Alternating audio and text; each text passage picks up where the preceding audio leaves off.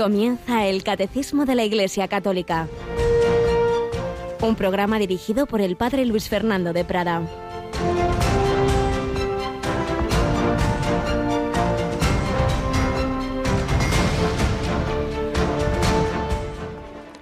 He venido a prender fuego a la tierra y cuánto deseo que ya esté ardiendo. Con un bautismo tengo que ser bautizado y qué angustia sufro hasta que se cumpla. ¿Pensáis que he venido a traer paz a la tierra? No, sino división. Alabado sean Jesús, María y José, muy buenos días en este jueves del mes de octubre, del mes del Rosario, y día 22 de octubre, en el que hace ya bastantes años, en 1978, inauguraba oficialmente su pontificado San Juan Pablo II. Por eso es la fecha que se puso para celebrar su memoria. Esa memoria que se puede hacer libremente en la liturgia de San Juan Pablo II. Y precisamente el Evangelio que corresponde a este jueves, pues de, la semana 29, realmente viene como anillo al dedo. Jesucristo, el Hijo eterno de Dios hecho hombre, vino a traer fuego a la tierra, el fuego del amor de Dios, el fuego del Espíritu Santo, ese fuego que en Pentecostés llenan a los apóstoles y ese fuego que impulsaba a Carol Boitigua desde joven, luego como sacerdote, como obispo y por supuesto como sumo pontífice a ir al mundo entero a prender fuego, el fuego del amor de Dios, a contagiar ese fuego a todos, a niños, a jóvenes, a sacerdotes, a enfermos, a ancianos, ese fuego que se prendía en las jornadas mundiales de la juventud, en las jornadas de la familia, en los años santos de la redención, del rosario, de tantas y tantas iniciativas, en tantos y tantos viajes a transmitir ese fuego. Pero el Señor nos dice también que venía a traer división, no porque Él mismo traiga división, Él viene a traer el amor y la paz, sino porque los hombres nos dividimos ante Él y algunos lo siguen hasta el martirio, como estamos recordando también de aquellos hombres enamorados de Cristo, los mártires del Canadá, y otros en cambio pues lo persiguen. Saulo pues tuvo las dos etapas, perseguir a Cristo y ser apóstol de Cristo. Los hombres nos dividimos, nos, nos cerramos al Salvador. Por eso el famosísimo grito tantas veces repetido desde el primer momento del pontificado, justo tal día como hoy en la homilía de inauguración, pues decía, no cerréis las puertas, sino abrid de par en par las puertas a Cristo. Abrid de par en par las puertas a Cristo. Pues en primer lugar que cada uno de nosotros se las abra al Señor, que dejemos que su palabra, que su fuego, que su espíritu, es lo que estamos viendo, como en la liturgia actúa Jesucristo, resucitado y vivo. Bueno, tenemos aquí a Yolanda. Buenos días, Yolanda. Buenos días, Padre. Casi te voy a curiosear qué era de tu vida en 1978, este 22 de octubre del 78. Pocos añitos tenía, o sea que no me acuerdo. Muy poquitos, gatearías casi. Mm, yo creo que ya estaría empezando a andar. un poquito más. Sí. Bueno, pues yo era universitario y vi por la tele esa tarde de domingo esta misa en blanco y negro entonces de inauguración de, uy, un papa polaco. Y fue el inicio de, de toda una historia preciosa para todos. Pues nos encomendamos a San Juan Pablo II, bajo el cual, por cierto, empezó también Radio María, que él la bendijo, tenemos oraciones suyas también luego sus sucesores, Benedicto XVI y el Papa Francisco, con aquel discurso tan bonito que nos dio hace pocos años.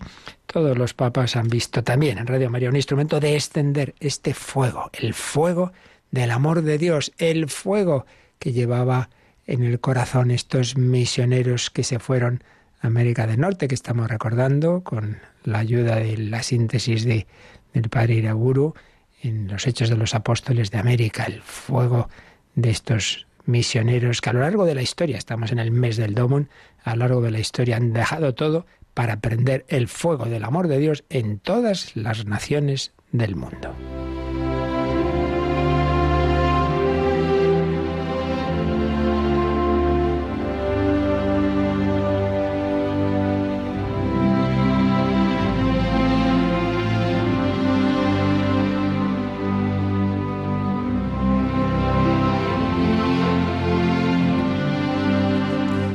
Los jesuitas mártires del Canadá.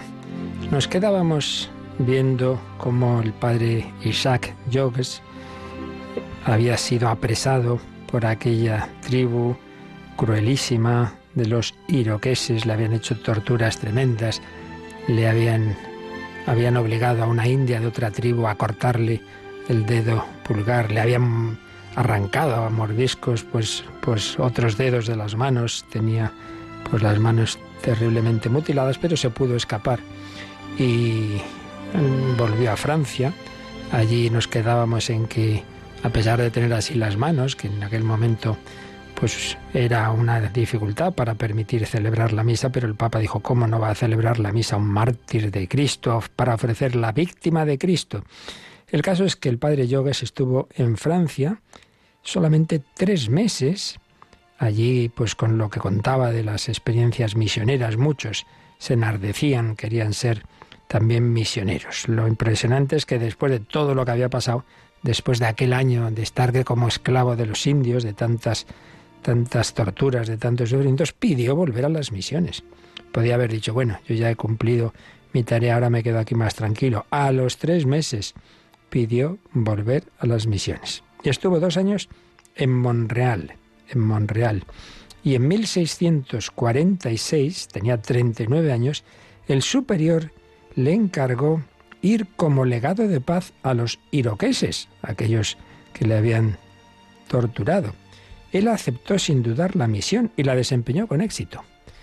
Y a su regreso, el superior, que desde luego tenía pues también dice el padre una idea bastante clara acerca del significado de la cruz de Cristo en la tarea misionera, le mandó algo que humanamente hablando pues nos puede parecer imprudente, pero desde esa visión de fe, decir, mira, aquí estamos para lo que sea, si hay que morir, moriremos, pues le mandó pasar el invierno de nuevo con los iroqueses, a ver si se podía iniciar con ellos alguna evangelización. Y es que había habido tribus que sí, que habían tenido una conversión bastante general, pero estos eran los más reacios y, y que rechazaban y perseguían pues en tantas ocasiones a todos los extranjeros y desde luego a los misioneros. Entonces le pidió que se pasara el invierno con ellos. Lo normal hubiera dicho decir, pero padre, por Dios, que mire las que he sufrido yo con ellos y me vuelve a mandar ahí a, ver qué va a pasar. Pues así fue. Se fue tan contento, ni la más mínima pega. Encantado. Para eso estamos.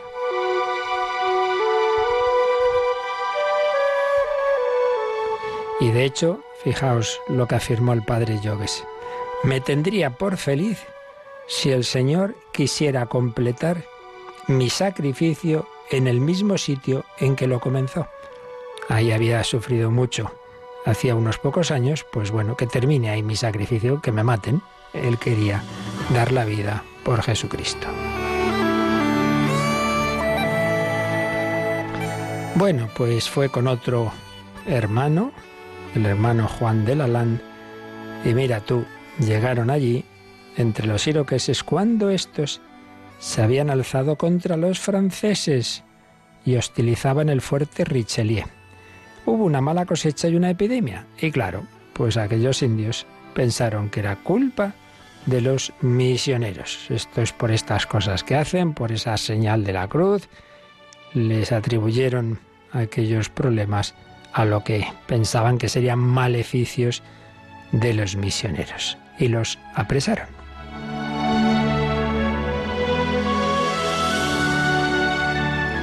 Bueno, ya ahí ya al final fue durísimo. Les cortaron carne de hombros y brazos, se la comían ante ellos, les quemaron los pies.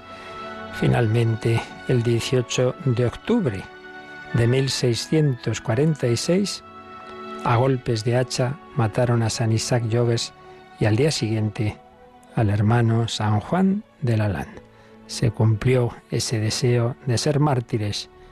El fuego que llevaban en el corazón les llevó a ofrecer la vida. Estas cosas no se cuentan, ¿verdad? Se nos habla de que mal se portaron aquellos que fueron a América con las tribus indígenas. Poco se nos cuenta de cuántos misioneros pues fueron torturados y matados por algunas de esas tribus, pero ellos lo hicieron por amor, les importaba más la salvación de aquellos hombres que su propia vida terrena. Jesucristo triunfó. Humanamente hablando, nos puede parecer pues una locura, y lo es, humanamente hablando, pero ellos lo que les importaba era que, que el Señor fuera conocido y dar la vida y saber que precisamente sembrando la semilla con el, con el sufrimiento y con la muerte, pues es la manera de que eso dé fruto abundante. Cristo venció. Mañana, o mejor el próximo día, veremos otros mártires del Canadá. Pero sin duda la, la, la manera de plantar la cruz de Cristo y en definitiva su victoria. Cristo resucitado les dio el fuego del amor para ofrecer sus vidas.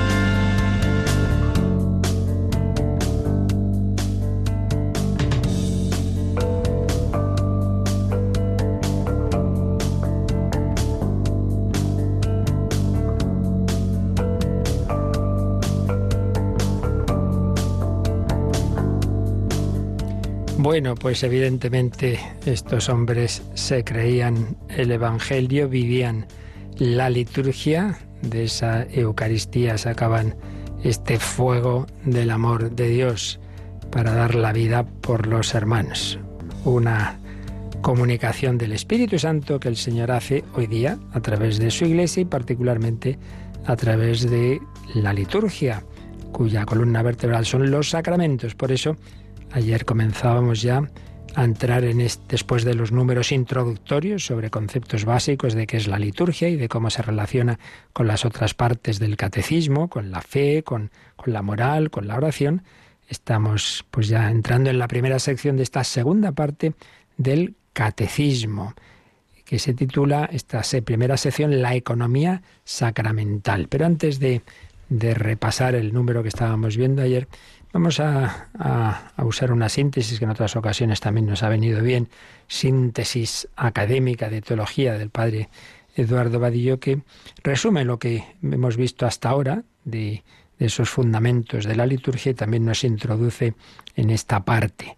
Hablando de las características esenciales de la liturgia cristiana, pues nos recuerda que el acto de culto, por el cual el hombre reconoce la majestad de Dios, de quien depende, y honra al Creador de todo, siempre es una respuesta a la intervención divina.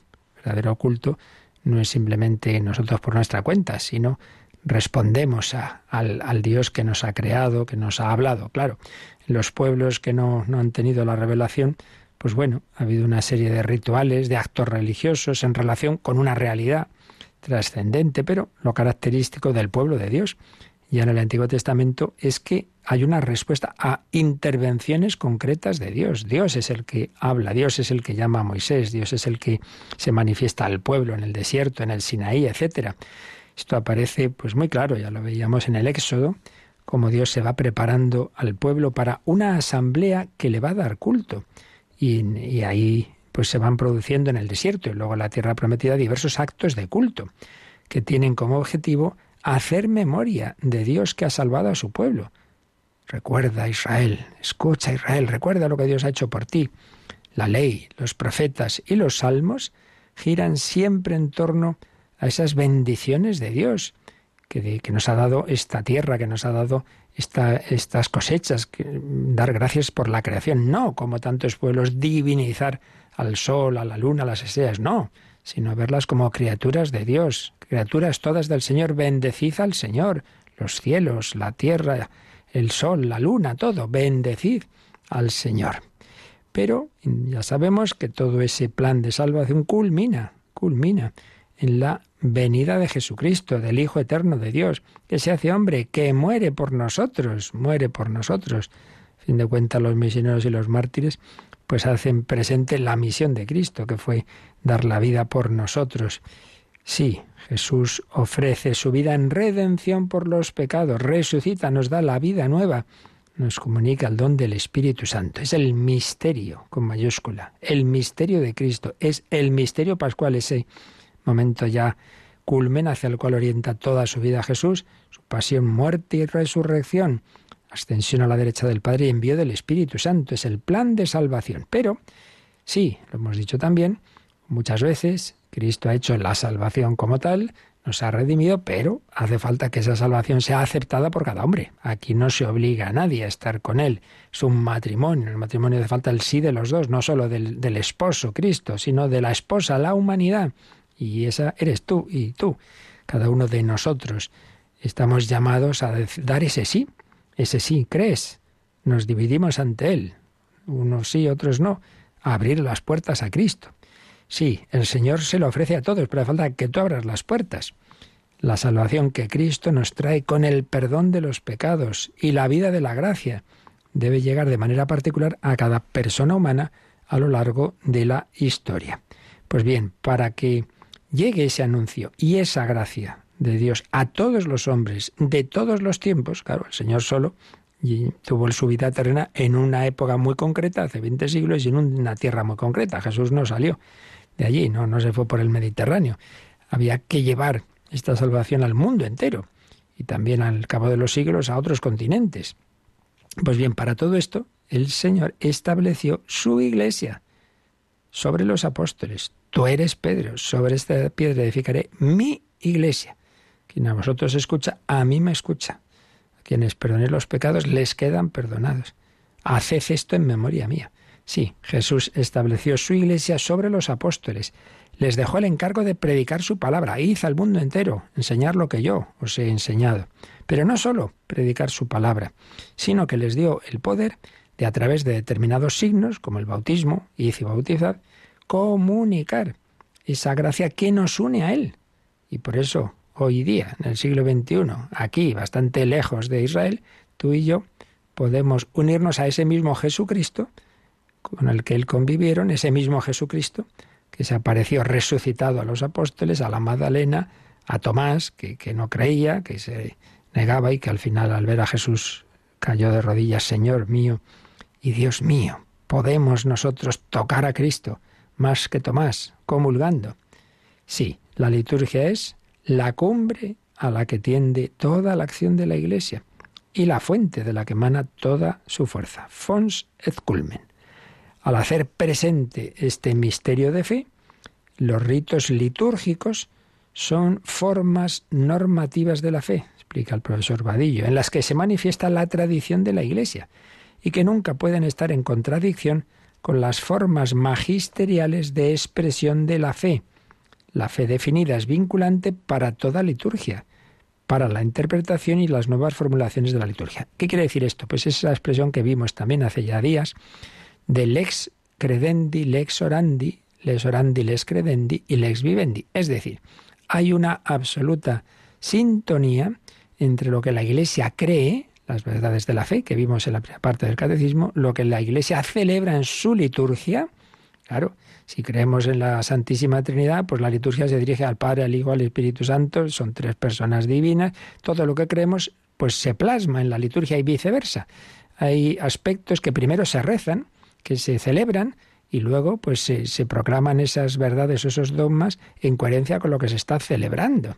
Esto pasado en la historia de la Iglesia porque el cristianismo no es una ideología, no es una cosa ahí de laboratorio de unos teólogos encerrados en sus cuartos, no, es una vivencia del pueblo cristiano que ama al Señor, que ama a la Virgen y que, y que conforme a eso que está rezando y celebrando, pues cuando llega una determinada dificultad, alguien que lo niega, pues es cuando muchas veces se precisan esas verdades doctrinalmente, pero en coherencia con lo que se reza. Lex orandi, lex credendi y lex vivendi, porque la moral, la vida cristiana, pues debe estar en sintonía con eso que se cree y que se celebra en la liturgia. Entonces, señala aquí el profesor Vadillo que, claro, que también la liturgia es, nos enseña lo que la Iglesia cree y tanto en la fe como en la liturgia, hay una continuidad sustancial a lo largo de los siglos.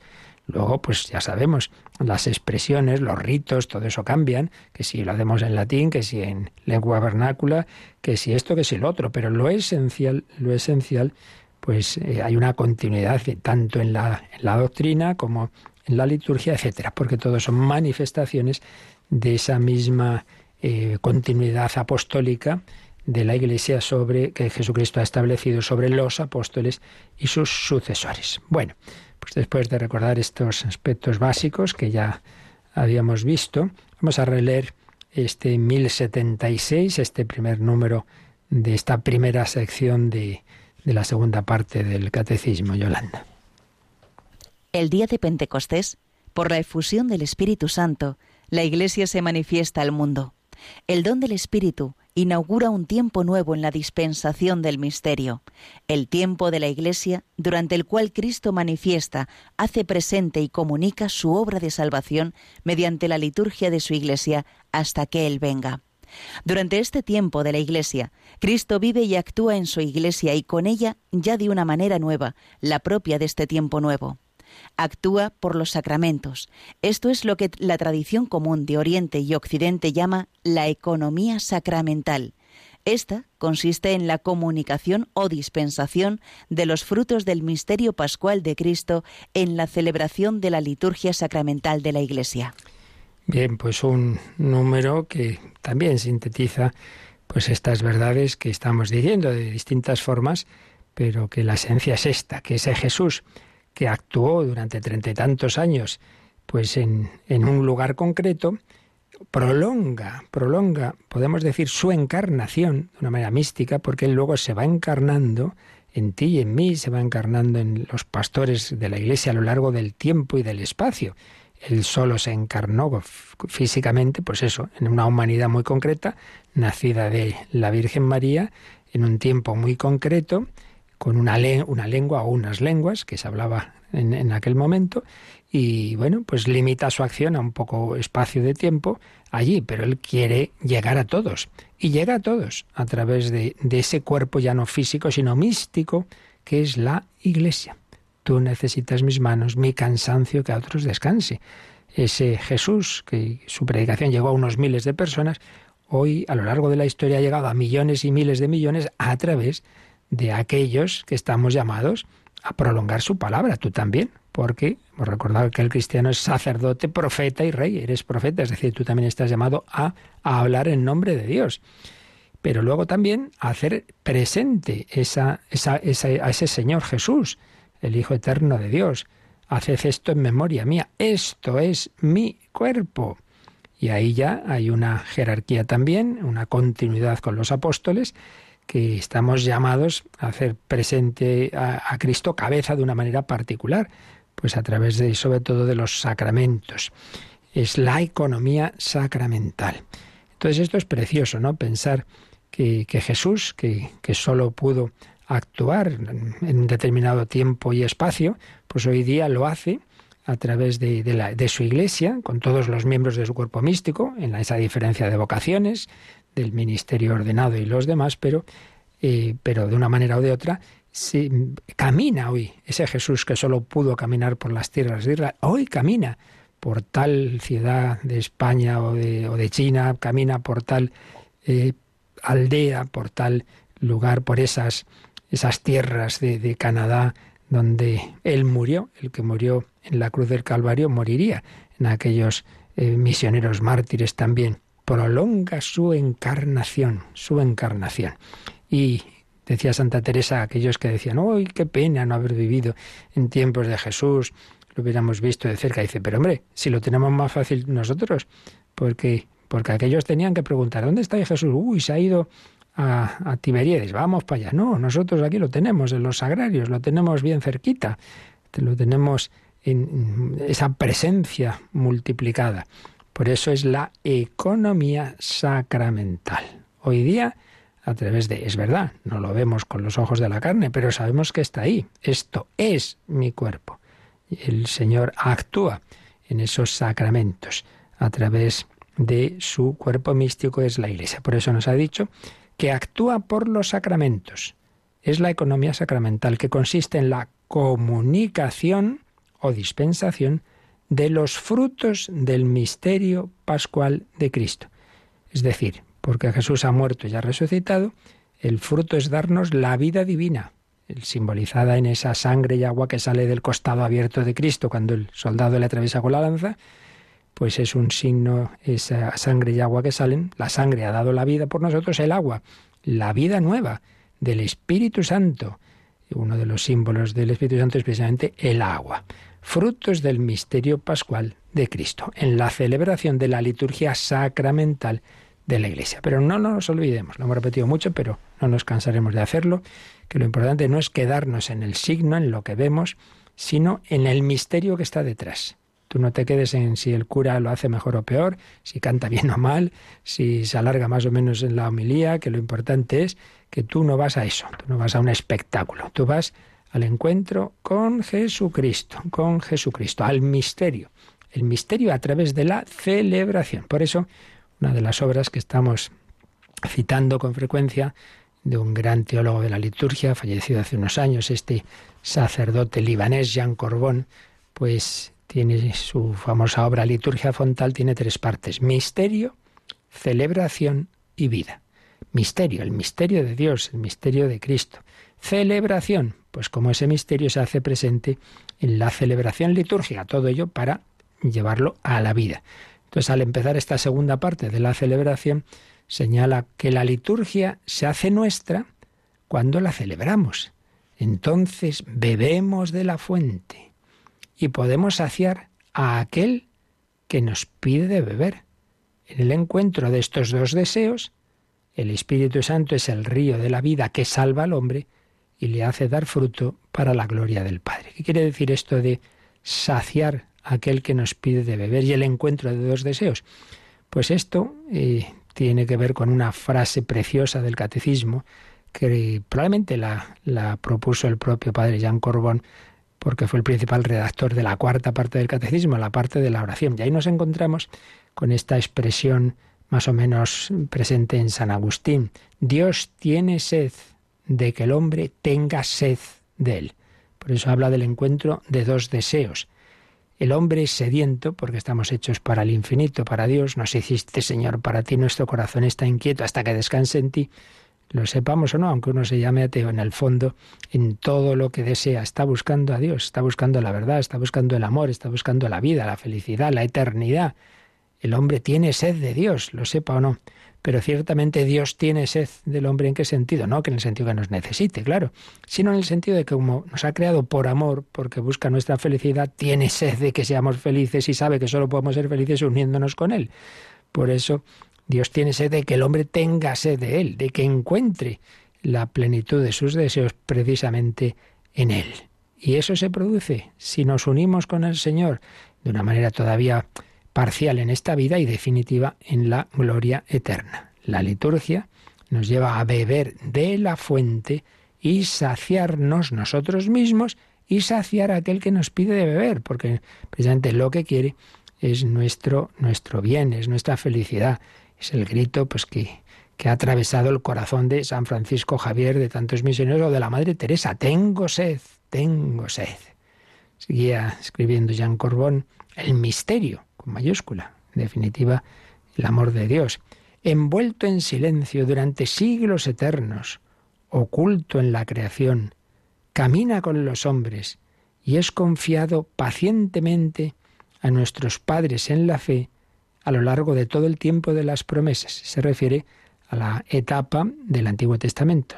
Nuestros padres en la fe. Hay un el canon romano dice Abraham, nuestro padre en la fe. Sí, la primera etapa del misterio que se revela, primero es la creación, luego el tiempo de las promesas, las promesas que Dios va haciendo a los patriarcas y a Israel. Y luego la siguiente fase ya es cuando se cumplen las promesas y Dios se hace hombre. Su advenimiento en la plenitud de los tiempos se manifiesta en la kenosis del verbo encarnado. Kenosis es la humillación, el abajamiento, el escondimiento. No parece Dios, y lo es Jesús, pero aparece como un mero hombre hay un carpintero. Su advenimiento en la plenitud de los tiempos se manifiesta en la kénosis del Verbo encarnado, hasta que su acontecer estalla en la hora de Jesús. que es la hora de Jesús? Mujer, aún no ha llegado mi hora. La hora de Jesús es el momento cumbre, es la pasión, es la muerte, es la resurrección. Ahora sí, ahí tienes a tu hija y tienes a tu madre. Su acontecer estalla en la hora de Jesús, en su cruz y resurrección. Entonces mana la liturgia. Es entonces cuando ya Cristo resucitado y ascendido a la derecha del Padre, dice Corbón, Cristo la celebra junto al Padre, eterna y vivificante, y la derrama sobre el mundo por la efusión de su espíritu. La liturgia hace nacer a la Iglesia e inaugura los últimos tiempos, siguiente etapa. Hemos visto la creación, tiempo de las promesas, el advenimiento de Cristo, que culmina en el misterio pascual, y ahora ya, a la derecha del Padre, Cristo está amando al Padre, está celebrando la liturgia celestial con los ángeles y los santos, pero esa liturgia celestial se hace presente en la tierra, la celebra con nosotros, el que está en el cielo, y derrama sobre nosotros ese río de agua viva. La liturgia hace nacer a la iglesia. Entonces, ella, esa liturgia, es el río de vida que emana del trono de Dios y del Cordero, esa visión del Apocalipsis.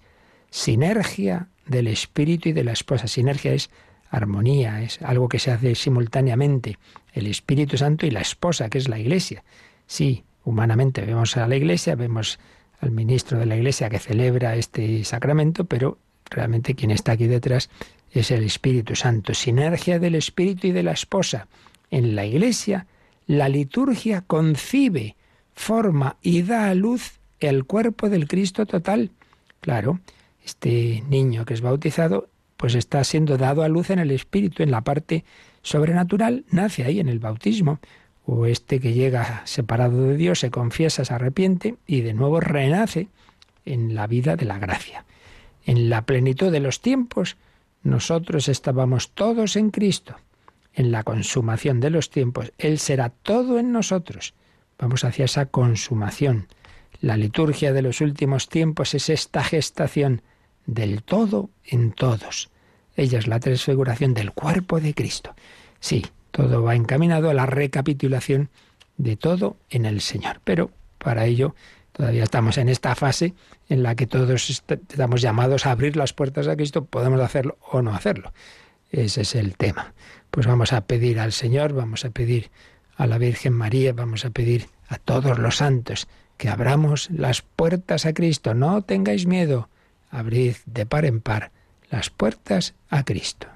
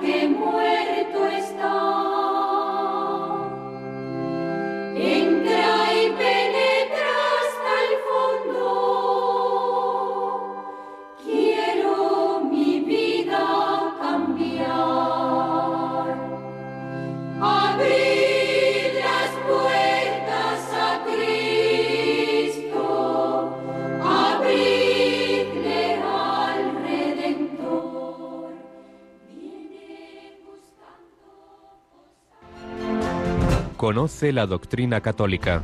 Escucha el catecismo de martes a jueves de 8 a 9 de la mañana y los sábados a la misma hora profundizamos en los temas tratados en el programa En torno al catecismo. Abrid las puertas a Cristo y Él nos da el Espíritu Santo y nos lleva a la casa del Padre. Bueno, pues después de este primer número que introduce esta sección titulada La economía sacramental, pues ya entramos en el capítulo primero de esta primera sección, que se titula El misterio pascual en el tiempo de la Iglesia, como en este tiempo en el que estamos, entre esas etapas del misterio pascual realizado por Cristo y, y la consumación final, pues entre medias está este tiempo de la Iglesia. Y el misterio pascual de Cristo se comunica, se celebra y se ofrecen sus frutos a través de, esta liturgia sacramental en esta etapa, en este tiempo de la Iglesia. Entonces, en este capítulo primero, titulado así El misterio pascual en el tiempo de la Iglesia, tenemos un primer artículo que se titula La liturgia obra de la Santísima Trinidad. Y aquí de nuevo, pues se cumple eso del ex credendi les orandi. Claro, si el fundamento de nuestra fe es creo en Dios, pero un Dios que siendo uno es Padre, Hijo y Espíritu Santo, evidentemente eso tiene que reflejarse en nuestra liturgia, en nuestra celebración. No nos dirigimos a un Dios que, que no sea tripersonal a la vez que uno. No. ¿A quién nos dirigimos? Yo preguntar a alguno de vosotros, oye, oye, las oraciones de la misa, ¿a quién se dirigen? Quizá alguno dudaría. Pues si os fijáis un poquito es fácil de responder, porque ¿cómo terminan las oraciones? Por nuestro Señor Jesucristo, tu Hijo. Por tanto, la mayor parte de las oraciones de la misa se dirigen al Padre. Esa primera oración de la misa prácticamente siempre, con alguna pequeñísima excepción, se dirige siempre al Padre. Te pedimos, Dios omnipotente y eterno, que nos concedas tal, tal, tal. Por nuestro Señor Jesucristo, tu Hijo, que vive y reina contigo en la unidad del Espíritu Santo. Por tanto, nos estamos refiriendo al Padre. Nuestro Señor Jesucristo, tu Hijo. Nos dirigimos al Padre por Cristo en el Espíritu Santo. Y ese momento solemne de la misa decimos, por Cristo, con Él y en Él, a ti, Dios Padre Omnipotente. Sí, la oración cristiana y por supuesto la oración litúrgica se dirige al Padre por Cristo en el Espíritu Santo. Siempre las tres divinas personas actúan unidas, pues nos referimos a ellas, pero que sepamos distinguir. Porque si yo llamo a casa de alguien, eh, ¿con quién hablar? ¿Con quién quiere hablar? Con Fernández. No, si Fernández somos todos. ¿Con quién quiere? ¿El padre, la, la madre, este hijo, el otro? Nos dirigimos a personas. Bueno, pues te diriges al Padre, Padre nuestro, te diriges al Hijo, Señor Jesucristo, Hijo de Dios vivo, alma de Cristo, santificame, te diriges al Espíritu Santo. Pues bien, por eso liturgia ahora de la Santísima Trinidad. Y primer apartado, el Padre, fuente y fin de la liturgia. En último término, todo procede de Él, todo tiende hacia Él, pues lo mismo. La liturgia, en último término, se dirige al Padre, el Padre fuente y fin de la liturgia. Y entonces empieza este, este apartadito con el número 1077, que todo él es una cita de San Pablo en su carta a los Efesios, capítulo 1, versículos 3 al 6. Pues lo leemos, Yolanda. Bendito sea el Dios y Padre de nuestro Señor Jesucristo, que nos ha bendecido con toda clase de bendiciones espirituales en los cielos, en Cristo por cuanto nos ha elegido en Él antes de la creación del mundo, para ser santos e inmaculados en su presencia, en el amor, eligiéndonos de antemano para ser sus hijos adoptivos, por medio de Jesucristo, según el beneplácito de su voluntad, para alabanza de la gloria de su gracia, con la que nos agradeció en el amado. Con la que nos agració, agració en el amado, es decir, nos dio su, su gracia, ¿verdad? Bueno, pues, pues sí, esta oración es una oración de, San Pablo en la carta a los Efesios, así casi es el inicio de, de esa carta, ¿no? Pues con una alabanza, pues así debemos nosotros también en todo momento, pero especialmente en la liturgia, alabar y bendecir al Padre. Bendito sea el Dios y Padre de nuestro Señor Jesucristo, que nos ha bendecido no, no, oiga, mire usted, a mí no me ha bendecido, yo soy pobre, pero hombre, que eso no es importante. entrar los pobres. Nos ha bendecido con toda clase de bendiciones espirituales en los cielos, en Cristo.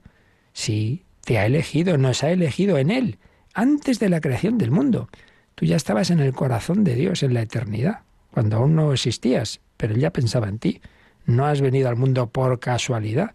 El Padre te ha querido tener ese hijo adoptivo que eres tú nos ha elegido en Él, antes de la creación del mundo. ¿Para qué? Para ser santos e inmaculados en su presencia en el amor. Ya lo hemos repetido, la santidad es el modo de ser de Dios, pues ser santo no es hacer cosas raras, sino dejarte penetrar por el Espíritu Santo. Ser santos e inmaculados en su presencia, en el amor, eligiéndonos de antemano para ser sus hijos adoptivos por medio de Jesucristo. Realmente el Padre solo tiene un hijo, solo tiene un hijo. Pero si el Espíritu Santo nos mete en ese hijo, en el corazón de Cristo, entonces somos hijos en el Hijo. Somos hijos adoptivos en el Hijo eterno. Entonces el padre al, al, mirar a su hijo me ve a mí, me ve a través de su hijo. Entonces, claro, ¿cómo no me va a amar si me está viendo a través de su hijo?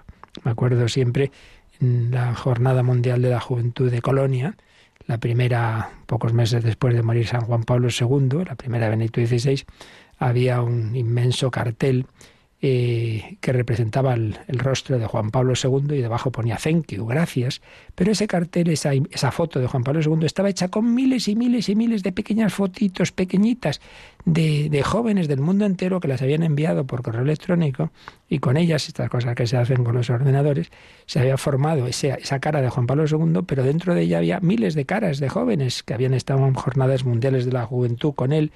Bueno, pues algo así el Padre nos ve, ve el rostro de su Hijo, pero dentro del rostro de su Hijo estamos nosotros, si nos dejamos incorporar, claro, si nos dejamos vivir unidos a Jesucristo, ser santos e inmaculados en su presencia en el amor, eligiéndonos de antemano para ser sus hijos adoptivos por medio de Jesucristo, según el beneplácito de su voluntad, para alabanza de la gloria de su gracia, con la que nos agració en el amado. El amado es Jesús, tú eres amado también. Tú eres mi Hijo amado, en ti me complazco, se oyó en el Jordán. Bueno, pues en todo bautismo el Padre te dice también, tú eres mi Hijo amado, mi hija amada, en ti me complazco, porque tú ya estás en mi Hijo eterno. Y esta palabra de ser santos, inmaculados en su presencia, claro, ese es el plan de Dios, luego lo estropeamos, ¿verdad? Pero hay alguien que no lo estropea en absoluto, Yolanda. Por eso nos dice el, el catecismo que releamos un número, el 492, que cuando hablábamos del misterio de Cristo nos hablaba de aquella en la que esta frase de San Pablo se ha cumplido total y absolutamente. Vamos a releer ese 492. Esta resplandeciente santidad del todo singular, de la que ella fue enriquecida desde el primer instante de su concepción, le viene toda entera de Cristo. Ella es redimida de la manera más sublime en atención a los méritos de su Hijo. El Padre la ha bendecido con toda clase de bendiciones espirituales en los cielos, en Cristo, más que a ninguna otra persona creada. Él la ha elegido en Él antes de la creación del mundo para ser santa e inmaculada en su presencia, en el amor. Pues es muy bonito, en efecto, saber que aunque el resto de la humanidad, pues esto lo hemos, lo, estamos llamados a cumplirlo, pues más o menos, a veces más menos que más, ha habido una persona humana en la que se ha cumplido absolutamente, incluso sin ese pecado original, porque fue redimida de manera preventiva, también ella es redimida, Aquí nos lo recuerda este número. El dogma de la Inmaculada Concepción no significa que María no haya sido salvada, pero hay dos formas de salvar. Una, después de que has caído, levantarte y dos, impedir que caigas. Y eso es lo que se hizo con la Virgen María. Entonces estas palabras tan preciosas de San Pablo, de, de esa carta a los Efesios, se cumplen totalmente en María, totalmente. Ella, en ella ciertamente es verdad esto de Santa Inmaculada en su presencia, en el amor, elegida en Él, antes de la creación del mundo, desde toda la eternidad. Dios ha pensado en la criatura más excelsa que es la Virgen María, a la que formó precisamente para que fuera su madre. Claro, no iba aquí a tener a cualquiera de madre, no, no, elegida por Él. Ese privilegio por lo menos podía tener formarla, evidentemente, con una libertad que María tiene, pero llena de gracia y gracia a la que responde siempre más y mejor, pues mm, en María se ha cumplido esta santidad, santos inmaculados en su presencia en el amor. Pero, aunque en nuestro caso sea partiendo del pecado, del pecado original y tantas veces de tantos otros pecados, pues a lo largo de nuestra vida, el Señor nos llama a esto, a ser cada vez mejores hijos. Quizá somos como esa parábola de los dos hijos que uno dice no, pero al final fue a lo que le dijo el padre, bueno, pues lo importante es que vayas, no como el otro, que dice sí, sí, sí, pero al final no va. Por eso la liturgia nos lleva a ser buenos hijos, a, mirar, a, ser hijos de Dios, a mirar al Padre con amor. No lo olvidemos. El Padre, fuente y fin de la liturgia. No nos dirigimos simplemente a Jesucristo, sino que Jesucristo nos lleva al Padre. Claro, pues su predicación está constantemente hablando del Padre, del Padre. Sed perfectos como el Padre Celestial es perfecto. Sed misericordiosos como vuestro Padre es misericordioso. Sí, Padre, sí, Padre. Otra de las obras que nos está sirviendo del Padre José Luis Gutiérrez sobre la liturgia manual de iniciación nos recuerda que celebrar la liturgia es comprender que el Señor es Dios y se nos ha manifestado, como dice la liturgia vicentina, advertir, es decir, contemplar, ver, escuchar, sentir, gustar en los signos y acciones simbólicas de, de, los sacramentos la manifestación y presencia de Dios. La liturgia es una teofanía. Dios manifiesta su fuerza, el hombre lo reconoce, lo adora, lo glorifica. Y es una liturgia evidentemente dentro de la economía salvífica, proyectada y revelada por el Padre, cumplida por el Hijo y Señor nuestro Jesucristo y llevada a cabo por el Espíritu Santo en la etapa de la Iglesia. son palabras de Monseñor Julián López Martín, también gran teólogo de la liturgia. Entonces, la verdad radical de Dios, esa verdad de que ese nuestro Dios de una sola naturaleza son tres personas, pues se plasma también en la liturgia. Dice José Luis Gutiérrez, la unidad divina es trina. La unidad, sí, es unidad, pero es trina. Y la liturgia no cesa de invocar y celebrar este misterio, este misterio. Dice la liturgia bizantina, yo canto tres personas de una sola naturaleza, hipostáticas por ellas mismas, el Padre no engendrado, al Hijo, al Padre no engendrado, al Hijo engendrado y al Espíritu Santo, reino sin comienzo, poder, divinidad única. Pues sí, en la liturgia celebramos la gloria del Dios tres veces santo, el esplendor en el tiempo y en el espacio de la eterna comunión de las tres personas divinas. Y de nuevo la liturgia bizantina. Nosotros cantamos el triple resplandor de la divinidad una, clamando, Tú eres santo, Padre sin comienzo, Hijo sin comienzo, Espíritu divino es la eterna expansión de amor.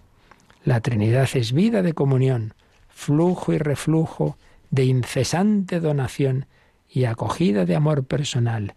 La comunión divina es una efusión de amor entre los tres. Pues es muy importante que tengamos esta conciencia de que no me dirijo así a una divinidad, eh, así anónima, así, no sé, Dios que está ahí muy lejos, que nombre, no, que te diriges a personas, a personas personas divinas, al Padre, tu Padre, que, te invita a decir Padre, Padre nuestro, Abba, Padre, Papá. Te diriges al Padre, te diriges al Hijo, Señor Jesús, ten misericordia de mí, te diriges al Espíritu Santo, ven Espíritu Divino, enciende mi corazón. Vamos a la liturgia, debemos ir a ese trato personal. Ciertamente, lo más fácil es con Jesucristo, que para eso se ha hecho hombre y que lo podemos recibir incluso corporalmente en la comunión, pero Jesús nos lleva al Padre en el Espíritu Santo. Y repito, las oraciones de la liturgia, pues prácticamente en todas, en último término, se dirigen al Padre por el Hijo en el Espíritu Santo. Pues sí, que nuestras obras comiencen siempre en ti como en su fuente y tiendan hacia ti como a su fin, por nuestro Señor Jesucristo, tu Hijo. Abba, Padre, Padre, Papá, Papaito. Pues al Padre nos queremos dirigir, en el Hijo, abriendo nuestras puertas al Señor, le queremos glorificar en el Espíritu Santo. Bueno, pues si tenéis alguna consulta, algún testimonio también de cómo vivís la Santa Misa y otros momentos litúrgicos, pues ya sabéis que tenéis varios cauces que ahora nos van a recordar. Participa en el programa con tus preguntas y dudas. Llama al 91005 9419. 91005 9419. Puedes escribir un mail a catecismo arroba radiomaria.es o escribirnos un mensaje al teléfono de WhatsApp 668 594 383 668 594 383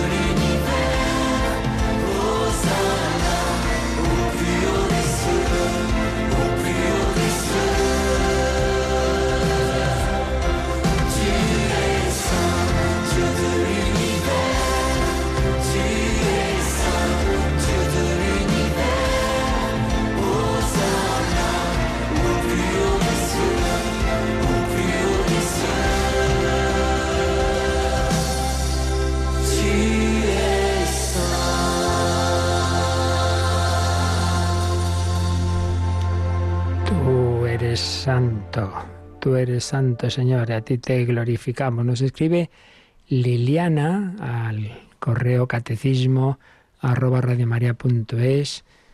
Bueno, Liliana es lo que me aparecía en el título, pero dice, soy María, soy María. Dice, me preguntáis si la redención empieza con la Inmaculada, ¿cuándo empieza la Inmaculada?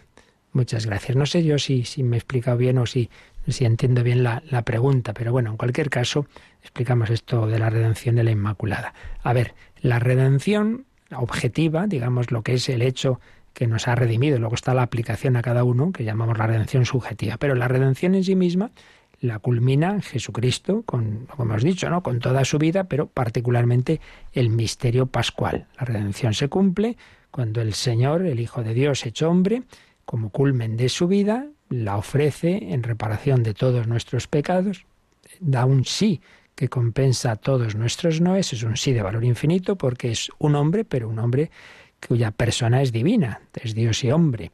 Entonces ese sí de Cristo es eh, compensa abundante, superabundantemente, ¿verdad? Como dice San Pablo, nuestros pecados, entonces se, se cumple la redención en esa pasión, muerte y resurrección y ascensión de Cristo a la derecha del Padre. Ahora bien, esa redención está ofrecida a todos los hombres, a los que eran contemporáneos del Señor, a los que venimos después, pero también a los de antes. Claro, de una manera en que mm, la gracia que recibían esas personas, esos profetas, Moisés, etcétera, esa gracia que recibían, aunque ellos no lo supieran, en realidad era en atención a lo que iba a ser la redención de Cristo. Claro, para Dios Dios ve todo en su eterno, su eterno presente, ¿no? Entonces, en efecto, unos años antes de esa redención, pues el Señor hace que venga al mundo María y su alma está llena de gracia, una gracia que la hace inmaculada, que no solo es que no tiene ningún pecado, sino plenitud de gracia. Entonces María empieza a existir, pues obviamente unos años antes de la encarnación, y pues 14, 15, 16 años, no sabemos, antes de la encarnación, María es concebida, concebida inmaculada, concebida en gracia. Por tanto, desde que ella empieza a existir, es inmaculada porque está llena de gracia. Y esa gracia viene realmente de manera anticipada de, de lo que va a ser la redención que va a hacer su Hijo.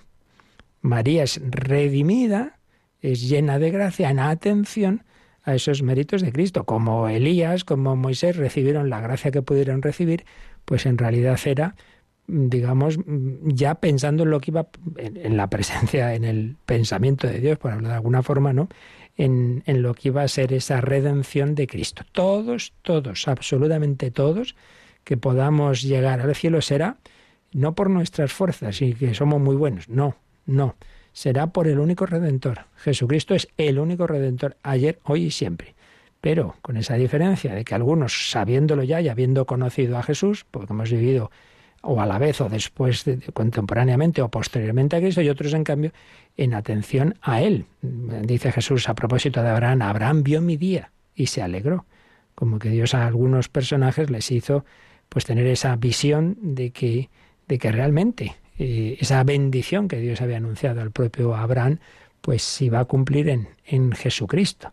Muchos profetas y justos desearon ver lo que vosotros veis y no lo vieron, le dice Jesús a los apóstoles. Así pues, eh, la redención no es que empiece con la Inmaculada. La redención se cumplió en Cristo, pero se ha ofrecido a todos los hombres de todo el tiempo. También a Adán y Eva. También, si los primeros se pudieron salvar al final, pues es porque Cristo iba a ofrecer su vida por toda la humanidad, también por los que vivieron antes de él.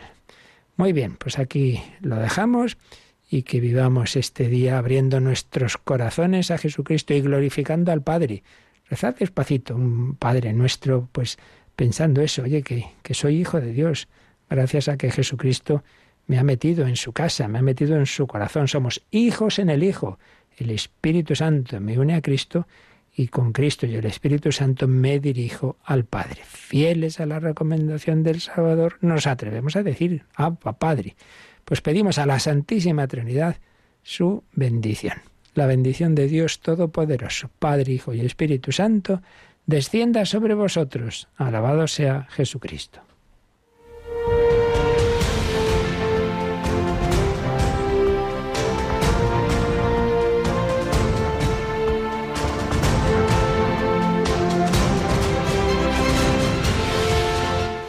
Han escuchado en Radio María el Catecismo de la Iglesia Católica.